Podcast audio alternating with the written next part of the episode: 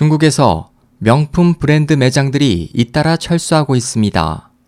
지난해 5개 매장을 정리한 루이비통은 지난달 28일 산시성 타이위안 점을 정리했습니다.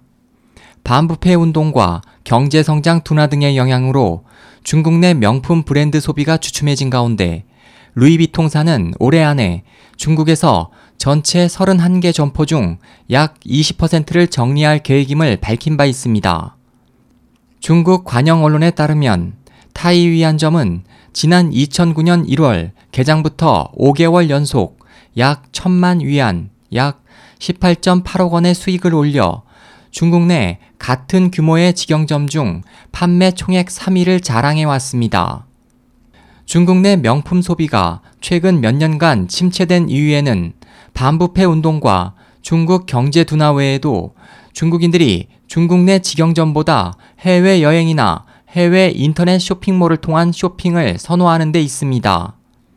해외에서는 동일한 제품을 훨씬 싸게 구입할 수 있기 때문에 중국인 여행자의 절반 가까이가 해외 여행 시 명품을 구매하는 것으로 보입니다.